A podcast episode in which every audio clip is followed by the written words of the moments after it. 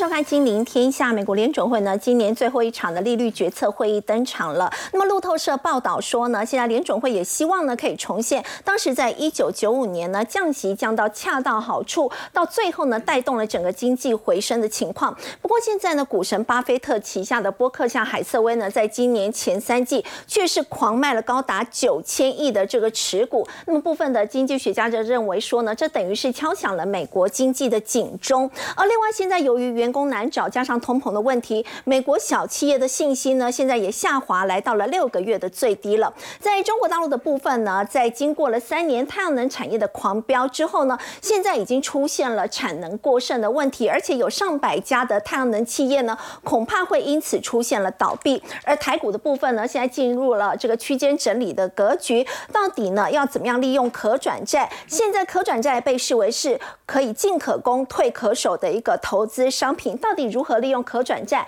来研判接下来的一个股价趋势呢？我们在今天节目现场为您邀请到南台科大财经系助理教授朱月忠，大家好；资深分析师谢晨燕，大家好；资深分析师林有明，大家好；智普产业趋势研究所所长杨胜凡，大家好。好，我们先请教陈燕了。我们看到今年最后的利率会议哦，不过针对呢，到底什么时候呢会降息？而且在这一次最新公布的这个通膨数据，其实市场的解读还蛮两极的。基本上，我觉得这一次的会议哦，呃，在我们节目播出的时候，其实还我们都还没有办法看到这个会议的进行或是会议的结果。但是我大胆的预测哦，基本上维持利率不变的，按兵不动，按兵不动，基本上是应该就是这样。但重点是什么？重点就是鲍尔他的谈话的一个内容。为什么呢？因为这一次哦，刚好会议之前公布了十一月份的 CPI。对，当然现在市场最呃，像路透社他特别讲这个，我觉得很重要，因为经济，因为呃，你看哦，从这个二零呃二零零八年到二零一五年维持的零利率，当时就景气不好，他想办法刺激要刺激。二零二零年三月到二零二二年三月也是维持几乎零利率，为什么？因为要刺激整个经济，所以大家一直说啊，不会降息，呃，要降息的可能性只有一个。就景气衰退，嗯，硬着陆，哦，甚至软着陆。可是我们现在看起来，路透说，当前的经济形势越来越像一九九五年，就经济并并没有大家想象的不好，失业率也在降，经济也呈出现一个稳定的增长。那过去其实鲍尔升息最主要目的是什么？不就是为了控制通膨吗？对。那如果通通膨能够压下来，那就降降息就好啦。可是很多人就说啊，那降息是不是因为经济衰退？我跟各位讲，路透这句话的意思是说。如当时宣布降息，就是七月份宣布降息嘛。当时是因为是因为我降一下息，我松一点点，嗯，然后让整个经济能够延续它原本成长的力道。为什么这个这个概念很重要？因为当你维持高利率很长一段时间，而你的通膨已经下滑的时候。高利率的成本会不会给经济的发展带来一些压力？其中有个罕见的现象，我还是要特别提醒大家，就是美股的七大七大巨头在这几天美股持续上涨的过程中，他们却下跌。明明收涨的啊！好，我们别忘了一件事，七大巨头是这一波带动美股上涨非常重要的一个动能，所以很多人就担心说，这个回档的修正会不会在暗示？或者是一个明示，就是未来美股要下下修。所以它这个情况很罕见，就是纳斯达克指数反而收涨，但是七大巨头是全面收黑。对，但是我这边先解释一下跌的原因哦，因为呃，目前七大巨头实际上是 QQQ 买非常的多，就是主要就是买。那 QQQ 的规模又很大，也是在 ETF 当中，呃，科技 ETF 当中非常重要的指标，他们就买七大巨头。他们现在在做一个调整，七大巨头合计占整个。A E T F 的市值比重啊，超过二十四趴，它把它降到二十趴。嗯，好，那如果是个股的权重在四点五以上，就在在这个 E T F 里面，整体超过四十八嘛，现在到四十八，它把它降到变四十，这什么意思？就是它一定要卖这些占权重太高的股票，这是导致它目前下跌的第一个原因。第二个原因，很多的基金或者是很多的 E T F，它其实也是 follow Q Q 的做法，所以跟着卖。哦，所以这一波卖完，我觉得这个卖压会暂停，就会停止。但是能不能像过去再带着整个股市持续的往上冲，这样的局面看不到。我我我觉得可能是会是一个问号，问号要观察。对，所以在这当中，我也特别把两位哦，我的这个非常重要的这个前辈哈，这个我就不敢讲是我的好朋友，因为这真是前辈了哈。好，这个是巴菲特。你看巴菲特他所主导的执掌的这个波克下海参崴，前三季卖了多少？两百八十七亿美元的股票，大概九千亿台币耶。好，大家也理解他卖股票的逻辑是什么？他不是。不是在高点卖，他是高点以后开始往下走，然后他也觉得未来没有低阶的可能性的时候，他会开始卖，所以这是一个警钟。对，那另外一个哈，新债王冈拉克他提到的这个内容哦，他说相对于美股，他更看好美债。嗯，当然看好美债，我们可以理解嘛。哦，呃，这个降息啊，殖利率下滑对债券有利，但是它里面提到的一个重点，我觉得蛮重要，我跟大家分享一下。他说现在美国的房地产市场出现一个现象，新呃，这个这个呃，还没有买房的人不愿意去承受这么高的房贷利率。嗯，好，然后呢，已经买房的人，他的利率已经被锁住在利率，他也不愿意把房子卖掉。是，哦，他不愿意卖，因为他重买，他利率就会变高了。好，所以在这个情况下，这个市场现在是兜不起来的。嗯，那他认为这个可能会是一个问题。哦，所以他也提出来，他说在这个情况下，明年第二季可能会陷入衰退。当然，第二季的距离现在大家会觉得说啊，呀。也还早，半年以后的事情，所以他才会因此去看比较稳健的美债，不是看好美股。所以这个也是我们刚才在讲到的，就是说那七这个七大巨头的状况。所以在这样的情况下，为了避免这两位大师所提的状况发生，鲍尔是不是可以先来做一个非常好的一个提早的一个降息？不是因为衰退，而是让经济的运作能够再稳定一点点往上走。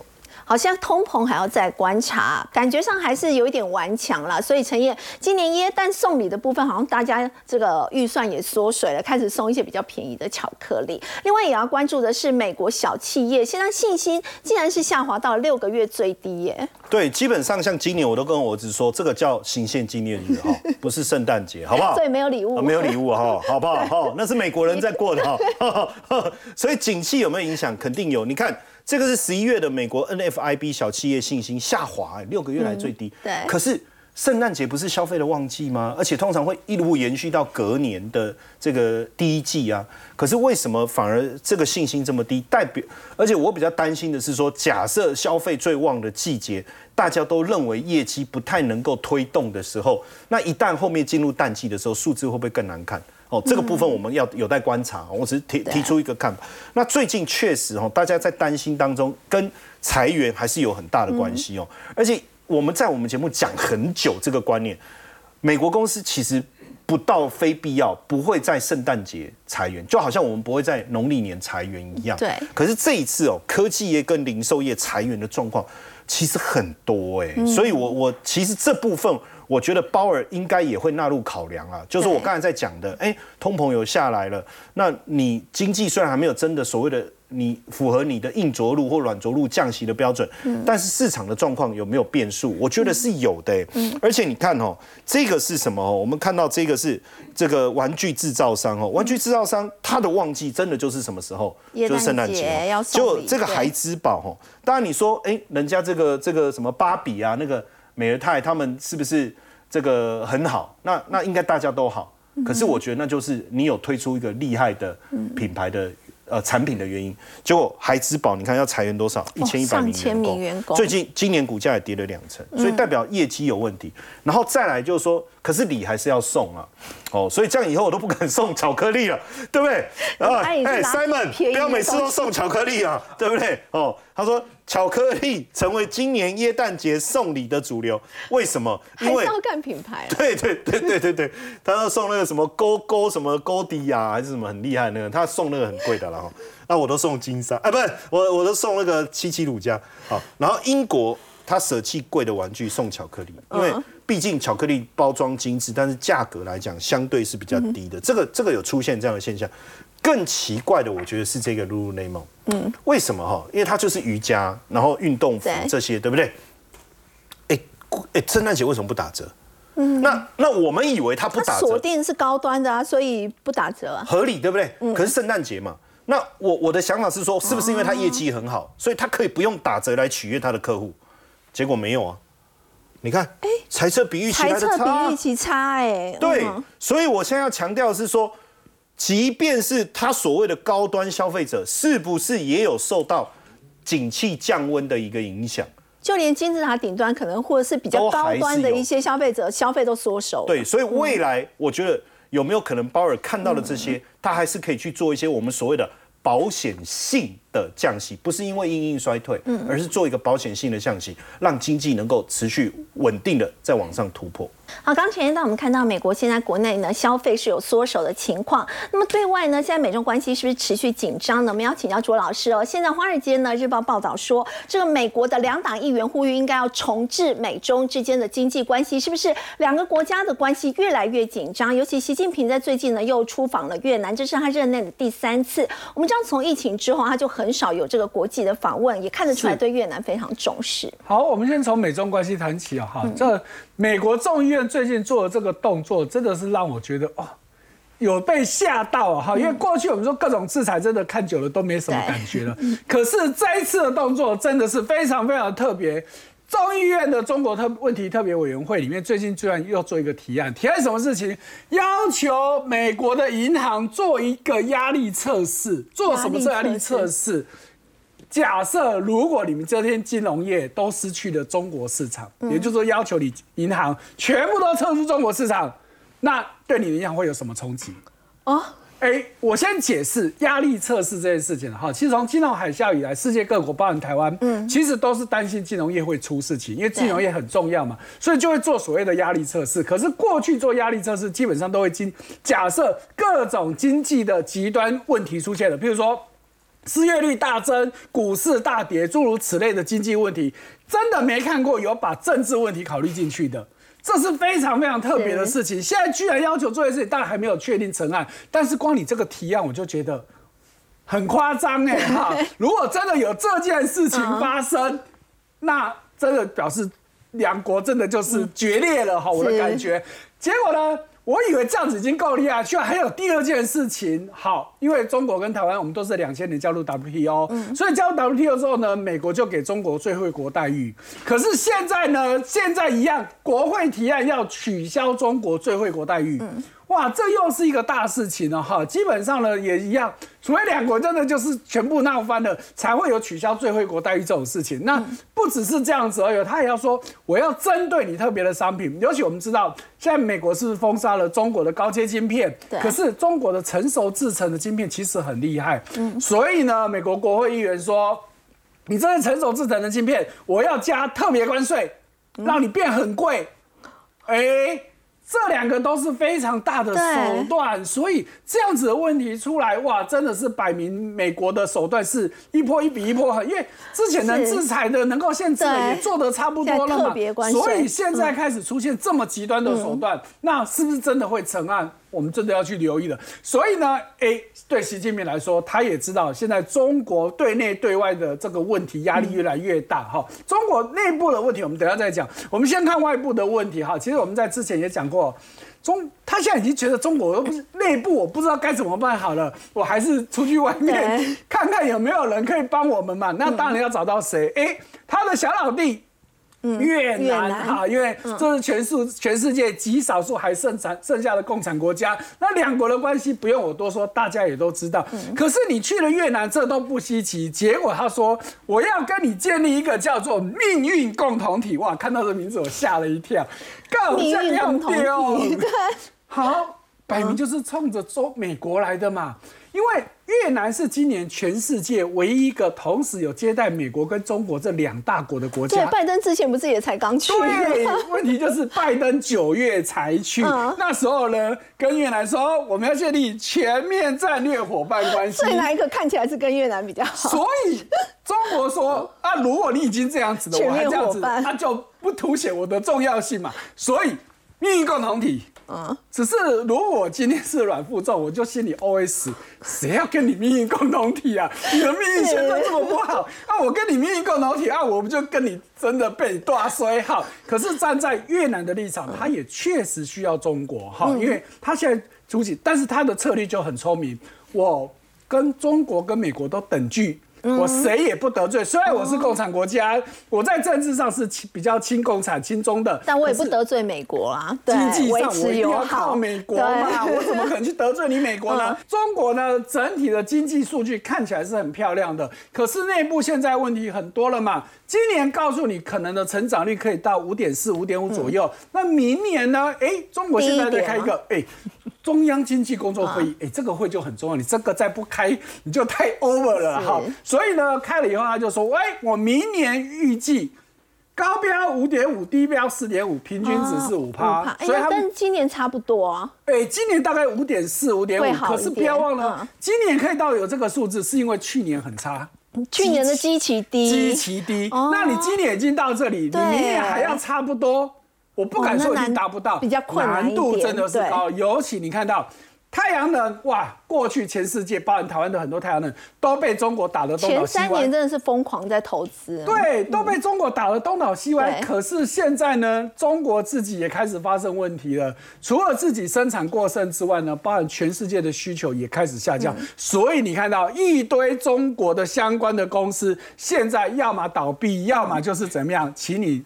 放长假，再不然呢，就是原本三班制变四班制，免得有人没有工作做。这都是现在的产况，因为他们的太阳能开始出现产能严重过剩，没有错。那再加上美国也开始动荡，要准备要制裁你这个部分。之前其实有很多厂都已经被制裁了。好，那另外还有一个很指标的。咦，你中国现在不是要半导体、晶体等等这些东西，你要赶快自主嘛？所以自主，你当然要需要钱嘛。所以你 IPO 是最好的方法嘛？是。那长兴存储又是你的重点公司，对。结果虽然现在传出来可能要延迟，它本来要募资一千四百亿人民币，现在居然要延迟了。哎，理由很简单，因为中国股市也好，香港股市也好，今年都不好嘛。对。那我现在出来 IPO，不至于。完全失败，嗯，可是摸到的数字可能跟你原本预期有差，嗯，那脸上挂不住，哦，哎，这是很现实的。不要在这个时间点来对，现在对，起丢拜拜啊，不要去跟你碰这个好，那另外一方面，年轻的问题，真年轻人问题真的，我们过去讲过失业率什么都不多说。对，好，现在居然发现年轻人居然到庙里去当。义工，看清楚哦。义工的意思不就是没有钱的吗？才叫做义工嘛。为什么？第一个，我有床位可以住，我不用租房子；第二个，我在庙里，我有东西可以吃，虽然吃素会比较痛苦一点，可是管吃管住。哎，对，我日子过得下去虽然义工没有薪水，但是至少不用担心吃住的问题。对，好，所以你发现了，居然还报名太踊跃，你想去都不行，一位难求。哎，事实上，你不要小看中国这些庙宇哦，哈，他们其实很赚钱。大家可能不知道，中国有几家庙是股票上市公司。第一个，峨眉山。我去查一下，它今年股价大概跌两趴多，虽然没有涨，可是对应到市场跌十几趴，它算好的，相对抗跌了。尤其我去查它的财报，今年前三季获利成长四百二十二趴，哇，吓死了，四倍以上。好，另外武当山其实也是股票上市，可是它挂在新三板，资料比较不好查，所以你看到这就告诉你，这就是中国的现况嘛。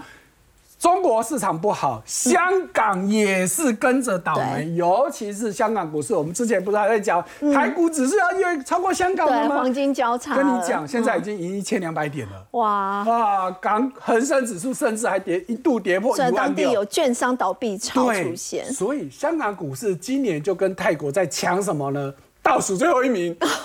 两国有时候有时候香港最差，有时候泰国最差，反正两国都跌的差不多。那可是泰国它不太，嗯，金融对它不是很重要嘛。可是我们都知道，香港两大重要产业，一个叫金融，一个叫地产嘛。那你金融的部分，你股市表现这么不好，那投资人不想做，谁最倒霉？当然就是券商了。对，所以据说哈，这个现在券商倒闭潮。去年已经四十九家了，今年又有三十家。我只是想，这个香港到底有多少家券商可以倒啊？对，两年已经倒了快要八，已经八十家了。你还有多少呢？是都在反映中国整体问题，已经把香港也拖累了。好，刚朱老师带我们看到呢，现在中国的这个经济问题呢，已经影响到了包括香港，甚至是大陆股市。陆港股呢，的确在今年表现相当的低迷，所以呢，就有不少的这个上市企业，他们是大手笔来买回库藏股。不过反映在台股，其实我们要请教有明哥，台湾其实是库藏股的这个家数是相对比较少。那么能够期望用公司派库藏股的样一个方式来拉抬这个股价吗？呃，多多少少会哈。第一个，大陆跟香港实施库藏股，是因为他们股价长期间比较低迷。因为刚刚这个教授也特别提到了，主要就是他们都落后。好，甚至是拖对整个在雅股。那台股的话，现在的指数位置是在一万七千五百多点，对。所以你要去找到能够实施库藏股的公司，相对来讲一定是比较弱势的产业。但是等一下我们会针对台湾实施库藏股的公司来去做另外一个解读哈。那各位可以去看一下，刚刚这个陈燕有特别提到，就之前的美股也好，基本上都是以什么样？都是以七档的龙头股，好，在带领的指数，对。所以我们把它叫七喜，叫 Seven Up，就是那。七档是在上去的，但是现在 seven up 变成 seven down，好，就是那七档下来了之后。以标普五百来讲，反而是四百九十三档再上去，对对，就会有类似这样的一个情形。那那七档包含像脸书、苹果、呃亚马逊、网飞、微软、Google 跟特斯拉，那这代表什么样的一个含义呢？就资金在扩散。嗯，因为各位要知道，以前哈在涨这些大型的龙头七档股票，你说五档尖牙股也好，你把特斯拉包进去也好，甚至你把超维或者是你把辉达包进去也好，他们都会占指数。嗯，所以也就是在涨这些股票的时候，指数比较容易急行军。嗯，可是现在如果这些股票没有在动，甚至在压抑的话，然后反而是其他的股票散出去了，我觉得指数是涨。也是比较多头的这个健康的多头，但是涨得就会比较慢啊，因为他们对全值的影响度比较少。哈，那回过头去的话，我们再来看看台湾的一个趋势。台湾目前哈，我们结合库藏股跟刚刚所谓的美股的一个趋势一起来看，现在实施库藏股的公司大概很少，只有十家。那这十家里面，中钢比较多，大概是十五万张，叶辉是两万张，这两个都钢铁股。然后呃，智胜的部分是一万，那其他总共十家加起来也不过才十九点一八万张。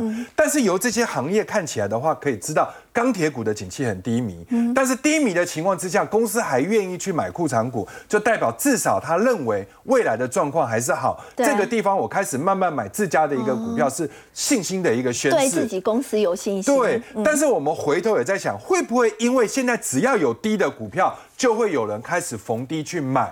而造成高的股票变成不太有人去追，嗯，因为大家既然看到公司肯买低的，那也就会尽量去找低档的股票来买，那这样子对指数的上涨就会变得比较压抑。如果说全世界的人基本上都在追高的话，那追高的过程中就会把指数推高，但是开始有人想买低了，那我觉得指数就会停在这。所以回头我们来带一下，好带一下整体的一个指数的状况来讲，我觉得今年的十二月。跟去年的十二月真的还蛮像的，大概有几成像呢？有百分之九十五九十五，九十五甚有点复制去年的走势。对我只是有点保守，把那个五趴留出来。以今年的十二月的状况来看的话，各位你发现整波一路这样上去的一个过程中，是不是涨了一千五百点？嗯，那涨了一千五百点，在最近十二月上旬的时候，指数的涨势已经开始有点钝了。嗯，好，对，但是呢，量能是不是也没有在创高？是，然后各位可以再去看 K D 指标，是不是也没有在创高？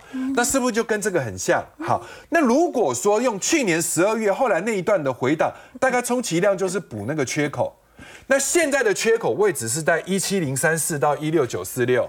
那如果以投资朋友的角度来讲的话，距离今天的高点还有五百点，嗯，所以大家会很害怕。天呢，还要跌五百点？我跟各位讲，五百点不是一两天到，很可能是一个慢慢盘，也不见得真的有五百点。但是它这样的一个走法，就是我下来做了一个适度的降温，那不然的话，你一路这样盯下去的话，搞不好选后就失控了。那所以这一波如果要上万八的话，不容易，不容易。要上万八，应该是在之后，因为各位可以去算一下哈，就是说接下来一月十三号要选举，那选举最好的情形就是一直盯在这个一万七千五。大概就是盯在这里。所以选前大概就是高点会落在，就我觉得高点应该是已经看到，只是说会跌多深要看市场气氛。不过因为现在台币现在也也没有什么狂升的条件，量能也没有很出来，K D 指标的状况也是，接下来外资也要放寒假了，所以外资不注意的情况下，你说要靠内资把指数一路的从一万七千五推到一万八，这个真的不容易。那不容易的情况之下，你做一个适度的回档，但我们给它一个极限了，就是回到这个缺口的位置。那这样子压缩了之后，接下来的投票或接下来的那个元宵节啊，或者是什么明年第一季的行情，我觉得会比较容易值得期待。所以我觉得在最近这段时间里面哈，指数盯在这个位置的时候，怎么样的一个投资选股？对，这个时间点很难去选股哎，好，那接下来的话，我们就来看一下，因为我们最近讲了很多，包含低基期啊、节能啊，或者是说什么。那我们现在来做另外一个比较另类的一个思考，就是有一些市场哈，是我们比较很少碰，但是是特定人在玩，那个叫可转债。可转债。对，那可转债在这个市场有没有对股票有一些预示的作用？嗯，价格发现的作用？我们来看，所谓的可转债的话，第一个就是所谓债的本体。就是我买这个可转债就等于我借钱给公司嘛，对，那这个债，那你未来要还我这个钱，这个叫债的本体。但是另外它通常会附一个 option，这个 option 就是一个股票的选择权，也就是说我未来可以有机会。只要我认为超过了那个转换价，我可以换了，那我就去换，这个叫股票的选择权。好，那一般的可转债大概年限是三年到五年，发行的价钱叫一百，一百的意思就是十万元，嗯，也等于说我买一张的话，就等于借钱给公司十万块，那个叫债的本体。但是呢，接下来公司是不是要给我利息？嗯，那利息有可能是外付，有可能内涵。所谓内涵的意思就是说我借给他九十八，他还我一百。这样的意思，那两块就是利息哈。那假设我们都是用外付的状状况的话，未来你利息要给我，但是一般都会比银行的利息要稍微低一点，嗯，比一般公司这个不可转换的要来低。为什么？因为我还付给你一个选择权呐。嗯，好，那这个选择权的张数要怎么去换算呢？就是说我一张一百块的股票，如果它的转换价钱是二十的话，那它就等于是一百除以二十就等于五。我就可以换五张，哎，是这样的一个含义哈。那大部分的人去买可转债，我们就是只要讲结论就好。一般的可转债是这样子哈，你既然可以拆成本债跟 option 的话，对不对？那很多人就会把这个债拿去再抵押，把银行把这个一百块拿回来。哦，哎，这样子它等于零成本，然后用那个 option 直接去玩杠杆。嗯，好，那这个时候我们来算一下哈，它的理论价钱是这样：S 公司的这个 CB 的可转债的转换价，假设叫四十七点六。嗯，那它在一百的时候对应就是四四十七点六。那如果说这个可转债涨到一百二十五的时候，就隐含着他心中现货的那个 break even 点应该要涨到多少？叫五十九点五。这是简单的数学算法。同样的，呃，CB 的价钱如果来到了转换价是一一四，CB 的价钱来到一一五点九五的话，那就等于他心中的隐含价钱是一三二。超过以上就是我觉得我有赚，一三二叫是打平，打平。好，那这个时候我们来看看它跟股票之间的关系，是不是有一个高胜率，富贵找人帮？啊，有没有一个高胜率，利用这种特定人可转债的隐含价值来回推股票的趋势跟相对价，这样的一个安全投资的买卖笔记？我们来看一下康苏二，就是康苏第二次发行的可转债。好，当初七月十八号康苏的价钱现货价叫五十九点五，嗯，所以它换算出来的可转债的理想价值是一二五，一二五，所以它是不是涨到一二四点六五就停了？真的很近，对不对？那就等于说我没有溢价，没有溢价就是说，我觉得这个价钱就差不多就合理了。对，好，但但是最近就有一个很奇特的现象，当可转债的这个价钱来到一一二的时候，他心中其实换算出来叫五十三点七。嗯，可是明明它的现货价根本都还没有过四十七点六的转换价。对，那隐含的就是我认定那个价钱的打平点叫五十三点七。所以是不是比现在的价钱高很多？那这个就是未来在反弹上面的时候，你可以去期待的一个目标，你可以去想象的一个目标。它很有机会可以来到这个价想象的目标，对。那同样的，在深威能源一的时候，你看它那天来到一一五点九五的时候，换算出来是一百三十二点多，是。但是它对下来的股价才一一七，所以这个就是用一样的一个方法，可以找到股票的一个想象的潜在价值。好，刚刚有明哥，当我们看到现在台股呢陷入了区间震。荡整理可以用这个可转债的一个方式呢，去推估接下来这个股价的一个趋势。好，另外我们再来关注的是苹果的 Vision Pro，在明年初呢就要开卖了。目前传出他们已经开始安排一些这个员工在进行培训。我们要请教这个 Simon 哦，在这一次这个售价哦。换算台币的话是十万块钱，为什么可以卖到这个价格呢？哦，我我想哈，其实大家对这种产品可能都不太熟悉，然后可能觉得像之前 Google 也有出过 Google Glass 啊，然后 Microsoft 微软这边也出过所谓的 Holo 哎 Holo Lens，而出到第二代，然后呢，它的售价也是很贵，但是呢，最重要的是，我认为。现在新的东西真的是非常有趣哦！我如果它一出来，我一定会去买哦，因为它非常有趣。是第一个呢，因为我们以前都说你戴个眼镜，Google Glass，你可能就是在扩增实境哦，你看到实景，然后有一些东西。然后呢，呃，以前像你要戴那个叫做 VR 的，你可能戴进去你也看不到外面。现在呢，叫做 MR，MR 就是说它的效能，第一个呢，它的画素非常的清晰，所以它是四 K 以上的画质，所以你看起来非常清晰。那那这是。呃，很清楚而已嘛。但重点是，它的前面有十二个镜头，所以呢，它的虚拟就是照到这个，比如说呃客厅，然后呢，客厅所有的影像就会呈现在你的画面，所以大家可以看到，这其实不是真的哦。不是真的客厅，它只是照出来十二个镜头之后，让你觉得它就是完整的客厅，所以你才可以在上面操纵这些所有东西。比如说你要看 Apple TV，那它的创新用包含哦，你大家看到说，哎，怎么会有三个荧幕？对。比如说我们现在要出去旅游，哦，要出去日本玩好了，它呢这边是看房子，你你要住什么房子？这边呢你可能同时跟那个旅行社打电话说，或者是跟呃要订那个饭店的跟他讲，然后这边呢你可以看到你要去哪一个点，O 不 OK？所以呢，而且它是你眼睛到哪里，然后你的主画面都到哪里。哦。对，它不是说你要去摆摆摆，不是不用那种很麻烦的。它不是一般头盔的概念了。哎，它是头盔，而且是先进头盔的概念。它戴上去以后也不重，然后呢，它可以随着你的眼球移动，也比较不会有晕眩这样的。啊，完全不会。那主要原因是因为它用了 M2，这是电脑用的哈，大家比较熟。但是它为了它做了一个 R1 的一个晶片，也就是说你在。抖的时候，我们知道戴头盔，然后戴很久不舒服，然后又会晕眩，然后它刚好可以解决。然后呢，这个的话就是我们说它可以追踪眼球，比如说你想这个画面，这样这个画面，你眼球动一下，然后它就会它就会变成主画面。然后你要你要控制画面的大小，你就是用食指、拇指这样捏着，然后说我要点这个，然后往上往下。好，所以它整个的运用是超乎你想象。之前的话呢，其实它是在 TFT 跟 LTPS 上面。对。所以它最重要的就是说，你晕眩不适的问题是来自于它的反应时间要够快，然后它大概是百万分之一秒就可以达到你要的。所以你要运输速度够快。所以最主要是这个这个技术。对，这个技术。嗯。所以它有这个技术的突破之后，你的解析度也好，你的反应速度也好。就可以非常的去符合 Apple 要的效果，否则 Apple 那种就是喜欢大家都做的很成熟，他才出来，他不绝对不会去做第一个人，那他认为成熟了，所以才会推出。然后目前来讲的话呢，是之前大家还有一些瓶颈，是说因为在 Sony 这个技术还没成熟，所以大概只有二十万台左右。可是听说现在有一个中系，我们还在查，到底是谁加入之后呢，它可以年产到一百一百万。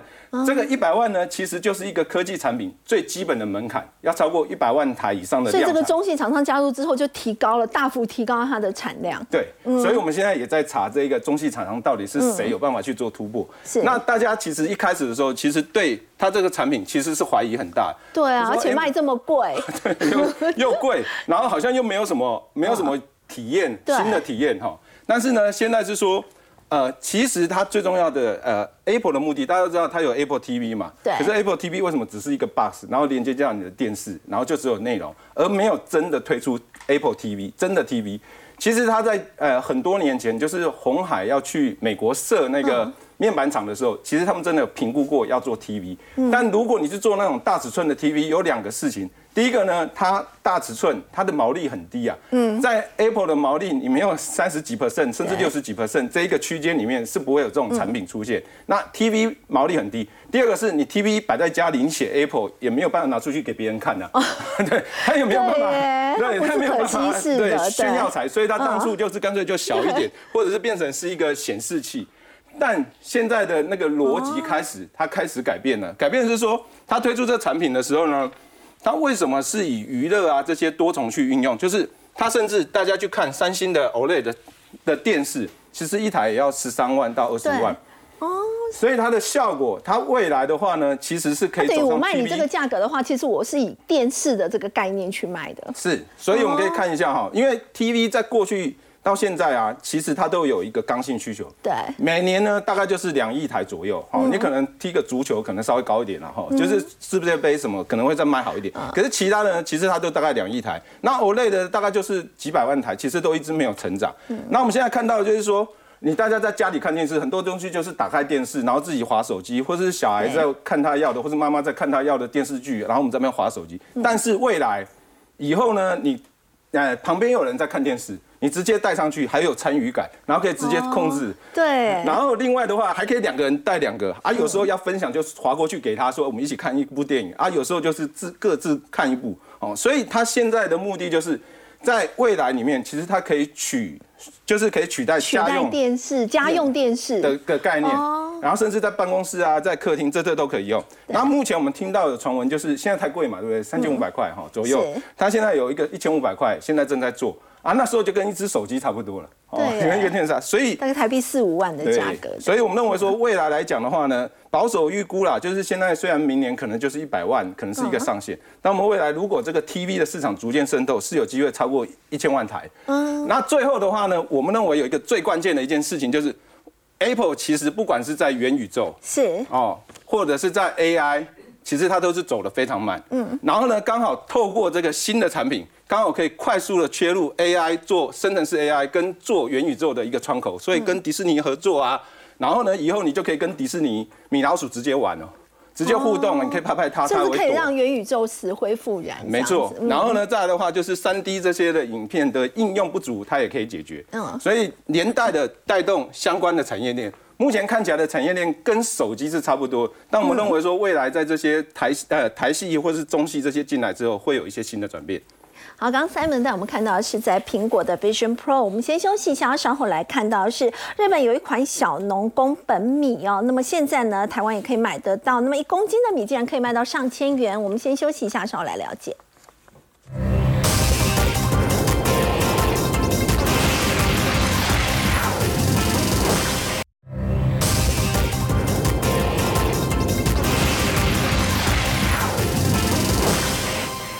好，我们看到这是这一期就是《镜周刊》报道的小农宫本米，现在来到台湾哦，而且非常的贵。陈燕有多贵？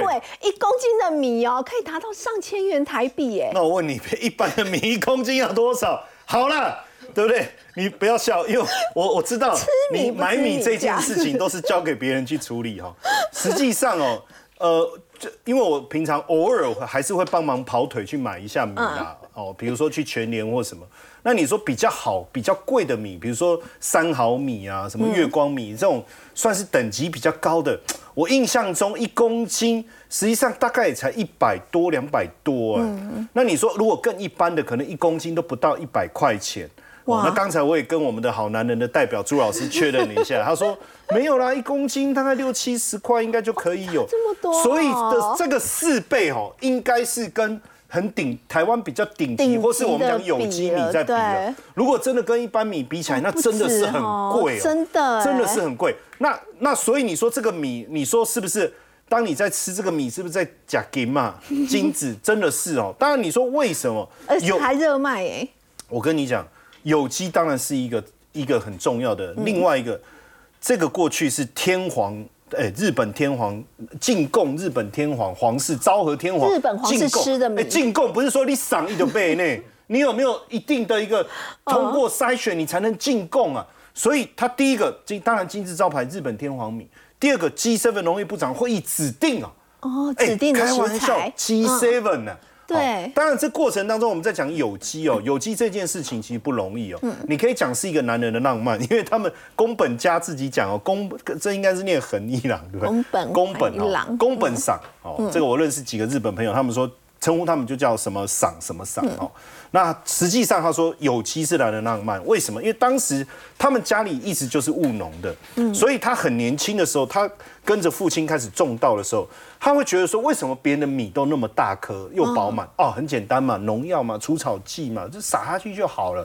但是他觉得说，不不要啊，我我可不要农药，不要这个除草剂，我能不能一样种出很好的米？别人都笑他 这这个哎，对不对？怎么会这么天真、这么浪漫的想法，对不对？难道有钱就可以铺食物网吗？当然不是啊！他真的种下去以后，他发现问题来了。为什么？因为呢，他的三公顷的地，他百分之七十种米，百分之三十种种蔬菜，结果你知道收成的时候变怎么样？米一半不见了。就就没有办法很好的存活啊，因为被虫吃掉了，包括被虫吃，包括这中间的问题，甚至你要种有机米，不是你自己说有机就有机哎，哦，你要认证哎，那你要认证，他要做各种哎三百七十二项农业残留的检测哎，一个不过就没有了，你就拿不到认证。你知道有一年他已经真的几乎各个验证都快过在撑，可突然那一年不知道为什么杂草特别多，怎么办？会不会忍不住？他真的忍不住了，嗯，就弄了农药，哇，没拿到认证，后面重新再来，花了他多久的时间？三年，足足三年。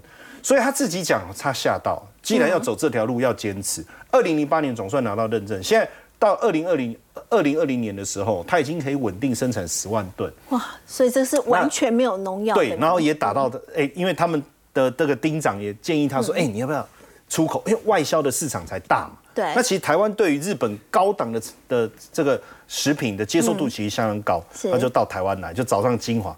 哎，金华说，哎，这个好啊，我的客户是 VIP 啊，对不对？我想说奇怪，我怎么都没收到呢？哦，因为我不是 VIP，他就送给他的 VIP 客户这么高档，你看很有质感，这个包装打开，你不要觉得它是就一盒米哦。一公斤要一千块，你去想想看。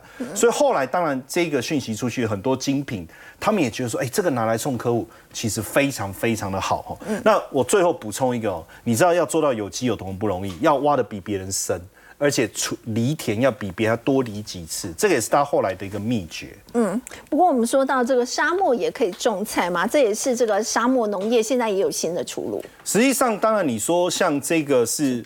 呃，在这个中东地区，杜拜哦，他们这个是一个最大的水耕农场。它这个它这个蔬菜跟我们刚才讲到有机米其实是啊同样的概念。也就是说，一般来讲，你蔬菜买回去啊，你应该也没有洗过菜哈，应该也有啦。哦，有有有有有有，不好意思不好意思。好的，洗个你菜买回去一定要洗，对不对？如果你要做沙拉，它这个不用，为什么？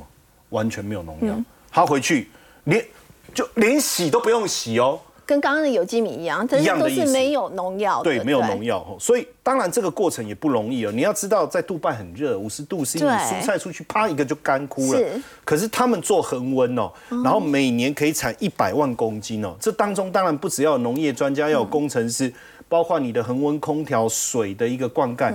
你知道它配合人工智能这样去控制严格的这个水啊的系统，你知道它一年可以省下多少水？水两亿升，也就是说同样产出一百万公斤的蔬菜，这个都还别人都可能还有用农药什么，它是有机的情况下两亿升，所以现在我们常常在讲碳足迹嘛，比如说他现在阿联酋就用他们的阿联酋航空，就是用这一家这个叫室内垂直农业的先驱，这个 Cop One 他们。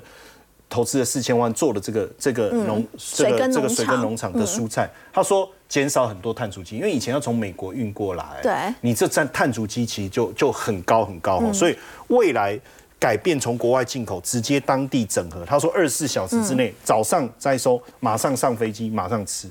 嗯，好，我们先休息一下，稍后来看美国晶片法案呢。第一件补助将核发给英国的航太公司，为什么台积电会没有拿到补助呢？这背后是有什么原因？我们先休息一下，稍后了解。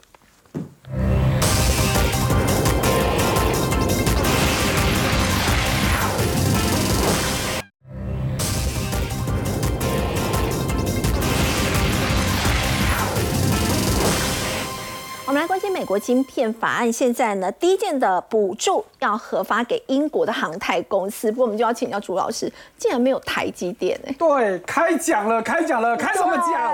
美国晶片法到底要补助谁？第一个得奖的是，哎，怎么大家都没听过？对，其实没有，他真的很有名，他叫贝仪系统，他以今年最新的排名呢，哈，全世界排第六大的军火公司，那前五名都是中，都是美国的公司，不说了。那这家公司为什么可以第一个拿到钱？A，大家不用猜了，雷蒙多少不懂雷蒙多直接给你标准答案。第一个，我们重视这个军工产业、国安问题，哎。贝仪提供什么东西？F 十五跟 F 三十五，尤其 F 三十五是美国现在的主力战机。我要的晶片就是他提供的。第二个，他是什么身份？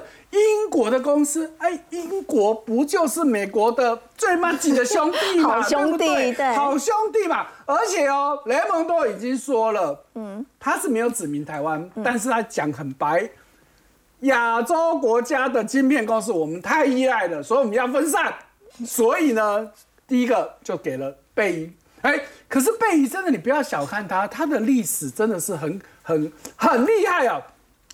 协和式客机，哎，当年就是法国跟英国合作，全世界第一艘有实际营运的超音速客机就是它。嗯，你说它有没有厉害？更不要说现在做这么重要的东西。所以当然我钱当然要先给他，但是你仔细去看，给多少钱？三千五百万美金而已，为什么？一共总 total 是三千三百九十亿美金，所以三百九十亿美金的三千五百万美金，不就连千分之一都不到？所以象征意义很大。好，那当然大家最关心的是，那我们的台积电啊，什么时候可以拿到？可以拿补助？哎，都有跟你讲很白了啦。哎呦，第一梯次没有，那大概就是第二梯次啊。他当然没有说第二梯次一定有台积电哦，他只是说第二梯次会。明就是明年大概会十到十二笔，好，可是台积电有没有在里面？嗯，怎样？所以台积电最快也要等到明年你才有可能。但是你以为就这样子而已吗？现在又出来了另外一个问题，什么叫做环评？嗯，哎，我就很纳闷的，台积电不是早就在动工了，怎么还会有环评？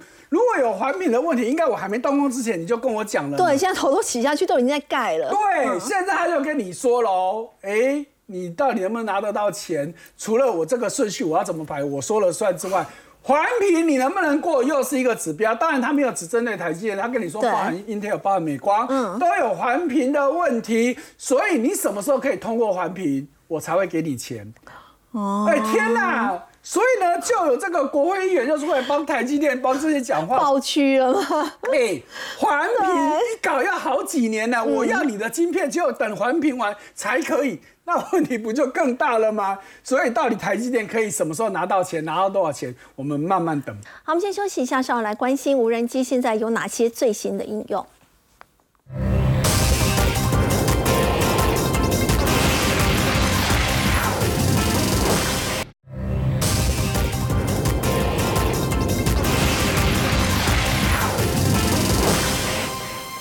国普吉岛的度假村呢，他们宣布用无人机来外送。我们要请教三门，现在无人机的运用是不是越来越多元？对，而且我们认为看到现在就是应用多元化。我们现在现在的这是那个普吉岛的一个叫那个 Boat Pattaya 的一个度假村。然后呢，大家无人机它去做一个像台湾的这个所谓的奥龙科技，它去做这个物流其实很好。就是你，你也不会打扰到人家在休息嘛，哈，尤其是这种高级度假村。然后呢，这是一种应用，叫做物流的应用。另外一种的话呢，这是偏娱乐的哈。我们常常看到烟火哦，这是一个我们台湾的一个度假那个游乐园嘛，哈。然后他现在也是说要要做年的烟火，对对。你要想想，这些不是烟火，这些全部都是无人机。哦，排的这个图案嘛，对，全部都是无人机。那现在的话，大概会有四百架的无人机去 demo 这些。哇，另外的话呢，就是这种农用哈，有时候我们这种，有时候你在山啊，在哪里不方便去去去灌溉，它可以节省七十趴的人力跟九十一趴的水资源。嗯，所以呢，相对的这种农业也开始起来了。所以我们看到就是说，以前呢哈，就是像那种固定意识的哈，这个可能大家这个看常常看到一些打仗可能看得到了哦，做一些监控，但是它很贵。大概就要数万美元哦，然后呢，这种混合翼的，就是这两个旋翼式的这两个加起来，就现在主要就是稳定性会更高。然后呢，它的就会物流啊、绘图啊，甚至军用、军事方面的应用。然后呢，旋翼式的就是我们现在最流行，也就是它成本最低的，它是主要的推手，就是包含这些全部都是在旋翼式。它现在甚至只要三百五十美元就有。然后我们看到就是它的市场会快速的成长哈，在今年大概是三百三十九亿，然后未来是五百五十八亿。然后呢，台湾市场会达到四百亿，九千个工作机会。然后呢，我们就看到说，在台湾的产业链呢，以前可能有点滴滴答答，哦，现在的话其实都非常的完整，不管从技术方面、电池动力，还有包含飞。